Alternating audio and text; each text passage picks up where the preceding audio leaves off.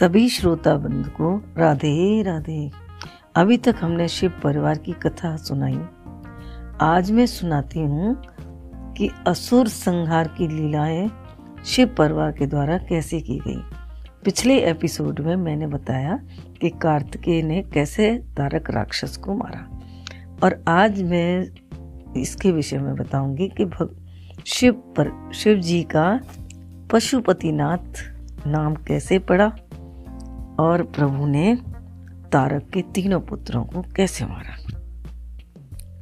तारक के तीन पुत्र, तारकाक्ष, कमलाक्ष और इंदुमारी। माता ने बताया कि तुम्हारे पिता को शिव के एक पुत्र कार्तिकेय ने मार डाला।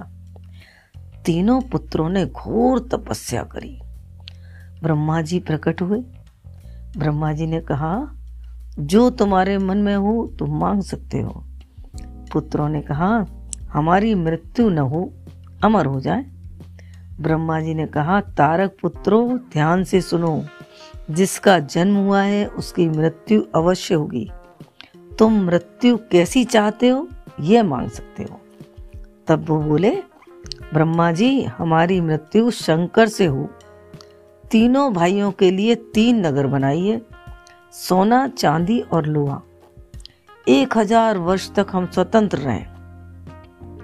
एक हज़ार वर्ष के बाद पुण्य नक्षत्र हो। एक साथ तीनों नगर मिले। उस समय शंकर देवताओं के रथ में बैठकर अग्निवाण छोड़े, ऐसी हमारी मृत्यु हो। अगर ऐसा ना हो तो फिर हम दस हज़ार वर्ष तक फिर रहेंगे। ऐसा वरदान दे दो। भगवान शंकर कभी शिकारी बनकर धनुष बाण चलाएँगे नहीं। जानते थे, एक दिन में नहीं हुआ तो फिर दस हज़ार वर्ष तक फिर मिल जाएँगे। एक, यह सोचकर उत्पात मचाने लगे। सबके सिंहासन छीन लिए। देवताओं ने हज़ार वर्ष पहले रथ तैयार किया। एक हज़ार वर्ष बीतने पर शंकर जी ने शिकारी का रूप धारण किया। अग्नि बाण मारा।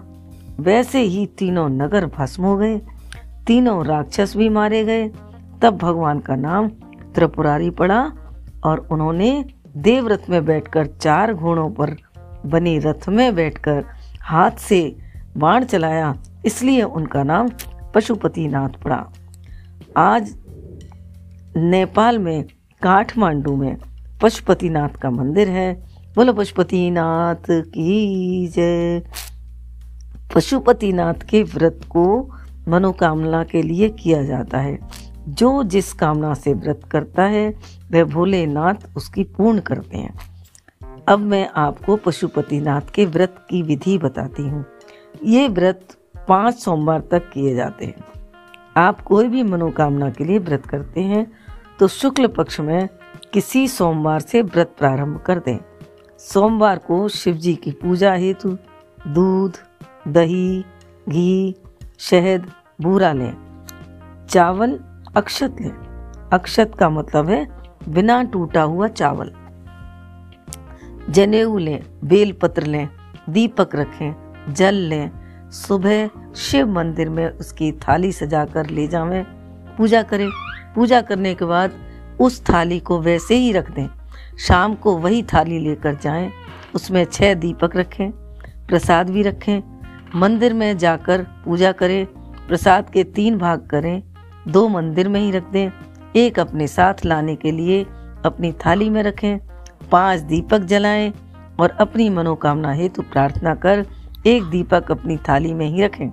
पूजा करने के जब घर आए तो एक दीपक घर में घुसने से पहले दरवाजे पर अपने दाएँ हाथ की ओर जलाएँ, मनोकामना की कामना करें, अंदर आ जाएँ। भोजन करने से पहले थाली में एक हिस्सा रखा हुआ प्रसाद पाएँ तत्पश्चात भोजन करें। इस प्रकार पाँचवें सोमवार को एक नारियल, एक सौ आठ चावल या मूंग या बेलपत्र, इनमें से कोई एक चीज़ एक सौ आठ चढ़ाएँ। नारियल पर मौली बांधें। इस प्रकार इस व्रत का समापन करें। कामना अवश्य पूरी होगी। बोले, शिव शंकर, भगवान की जय। पार्वती माता की जय। गणपति भगवान की जय। कार्तिकेय भगवान की जय।